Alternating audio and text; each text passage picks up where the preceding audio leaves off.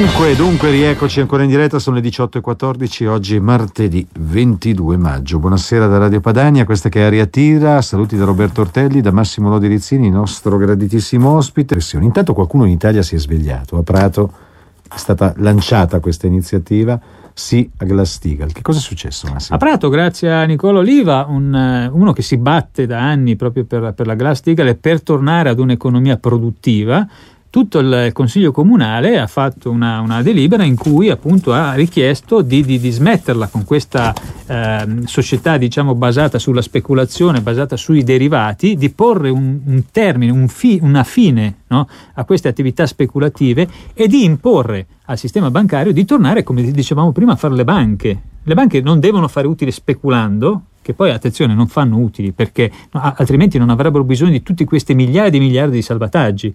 È utile, è bello dire hanno i conti in regola quando Ciampi, quando eh, Draghi ha stampato 2 mila miliardi di euro in, in, tre, in tre, mesi, no? eh beh, eh, sono eh, tutti capaci, voglio dire, di avere i conti in regola se di notte c'è qualcuno che ti stampa i soldi, no? In realtà le banche sono tutte fallite, comprese quelle italiane. Quindi praticamente il polo manifatturiero di tutta la città di Prato chiede di vietare i derivati, rilancia l'appello per una Glass-Steagall per tornare ad avere le banche che non è, non, è solo, non è solo il comune, è anche, è anche l'imprenditoria locale. Certo, certo, sono tutte le associazioni, voglio dire, degli imprenditori imprenditori, perché gli imprenditori sanno benissimo che senza avere soldi dalle banche, senza avere credito, senza avere anche una protezione per le loro merci, mm-hmm. no, sono destinati alla chiusura, perché la concorrenza sleale li porterà fuori mercato. Punto.